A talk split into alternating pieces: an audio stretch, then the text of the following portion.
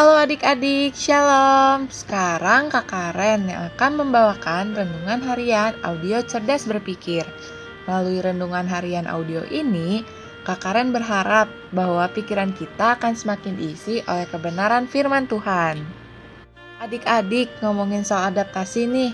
Ada satu lagi nih hewan yang adaptasinya keren loh. Hewan ini adalah unta. Unta adalah hewan yang tinggal di wilayah yang beriklim panas seperti padang gurun atau padang pasir misalnya. Padang gurun itu kalau di siang hari panas banget, tapi kalau di malam hari dingin banget. Nah, untuk bisa bertahan dalam kondisi iklim seperti itu, unta punya adaptasi morfologi yang sangat keren. Unta punya punuk. Punuk itu adalah sebuah tonjolan besar yang berada di punggungnya. Punuk mempunyai fungsi untuk menyimpan cadangan makanan dan air di dalam tubuh unta. Unta juga mempunyai rambut yang panjang di badannya, supaya di malam hari nggak merasa kedinginan. Unta juga punya kaki yang panjang dan yang kuat, supaya tetap bisa berjalan di atas pasir. Nah, dari kesemuanya itu adalah adaptasi morfologi yang dimiliki oleh unta supaya dia tetap bisa bertahan hidup. Soalnya gini adik-adik, gak mungkin juga kan kalau seandainya unta itu nunggu iklim padang gurun berubah menjadi iklim yang sejuk. Kayaknya gak mungkin juga deh. Atau kalaupun mungkin, perlu waktu beratus-ratus tahun supaya seperti itu. Jadi, daripada harus menunggu iklim berubah, lebih baik untanya yang memperlengkapi diri dengan adaptasi morfologi kan? Nah, jadi adik-adik, ternyata soal adaptasi unta ini bisa kasih kita pelajaran berharga loh. Kak Karen gak bilang adik-adik harus punya punuk kayak unta. Jadi, sebenarnya gampangnya seperti ini. Mungkin keadaan di sekitar kita gak berubah, Mungkin juga karakter orang-orang di sekitar kita yang kayaknya nyebelin itu tidak berubah. Tapi bukan berarti kita nggak jadi lebih baik kan? Justru kitanya yang harus membekali diri sendiri supaya bisa berubah menjadi lebih baik atau paling enggak bisa bertahan dulu deh. Hmm, kalau masih bingung, nih Kak Karen akan kasih contohnya ya. Adik-adik, sekarang ini kita kan sedang ada dalam situasi pandemi COVID-19. Situasi ini bisa dibilang adalah kondisi yang cukup buruk. Kita semua tahu kan akibat dari situasi ini. Kita nggak tahu sampai kapan situasi ini akan berakhir. Situasi ini pun bisa sampai setahun, dua tahun, atau nggak tahu deh sampai kapan. Kita juga nggak tahu kapan virus corona akan musnah. Jangan-jangan virus ini nggak akan pernah hilang, sama kayak virus influenza dan yang lainnya. Tapi, bukan berarti kita sebagai manusia tidak bisa berbuat apa-apa kan? Sekarang ini, para peneliti sedang berupaya keras untuk menemukan vaksin COVID-19.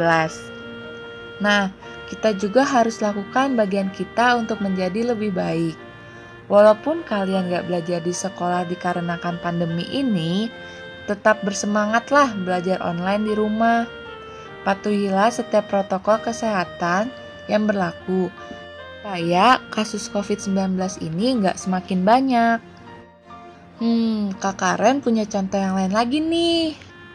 Mungkin adik-adik mempunyai teman yang karakternya tuh nyebelin banget. Dan kayaknya tuh sulit banget bakal berubah mau jaga jarak sama dia, kita merasa kasihan. Mau tetap dekat, ya kita merasa dia nyebelin. Kalau udah kayak seperti itu, saran dari Kak Karen nih, kalian jangan nuntut teman kalian untuk berubah. Justru, kalian yang harus berubah untuk semakin lebih baik, berubahlah semakin jadi orang yang sabar, dan menerima orang lain dengan apa adanya. Sesekali kalian bisa tegur dan ingatkan teman kalian. Tapi kalau misalnya teman kalian tidak mau diingatkan, ya sudah. Yang penting kalian sudah mengingatkannya. Atau misalnya di antara kalian ada yang di dalam keluarganya yang mama papanya suka bertengkar. Dan itu yang membuat kalian menjadi sedih. Kak Karen tahu rasanya, pasti sedih banget melihat papa dan mama yang suka bertengkar. Tapi, bukan berarti itu bikin kalian gak lebih baik kan?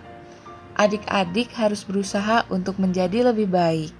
Adik-adik pun bisa ambil pelajaran dari orang tua adik-adik.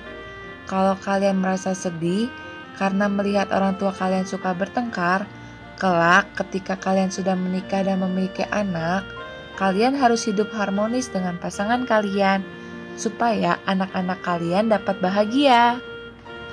Dalam Matius pasal 7 ayat 12 dikatakan seperti ini. Segala sesuatu yang kamu kehendaki supaya orang perbuat kepadamu, perbuatlah demikian juga kepada mereka. Itulah isi seluruh hukum Taurat dan kitab para nabi. Jadi, dari renungan hari ini, intinya adalah seperti ini. Kalau keadaan di sekitar kita tidak berubah, kitanya harus membekali diri supaya bisa berubah menjadi lebih baik. Atau paling tidak bisa bertahanlah kayak unta tadi. Yuk adik-adik sekarang ini kita berdoa. Tuhan Yesus, terima kasih atas waktu yang sudah Engkau berikan kepada kami saat ini untuk dapat mendengarkan sebagian dari firman-Mu. Tuhan, saat ini hanya Engkaulah yang mengerti keadaan dari setiap anak-anak-Mu. Tuhan, ajarilah kami untuk mampu beradaptasi dalam setiap keadaan yang akan kami hadapi. Tuhan, ajarilah kami juga dan bantu kami untuk dapat mengerti bahwa setiap keadaan yang sedang kami hadapi saat ini merupakan bagian dari rencanamu atas kehidupan kami.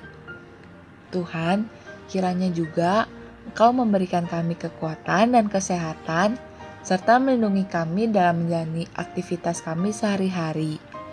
Dalam nama Tuhan Yesus, kami sudah berdoa dan mengucap syukur. Haleluya. Amin. Oke adik-adik, tetap sehat, tetap semangat, dan tetap jadi berkat ya. Tuhan Yesus memberkati. Dadah.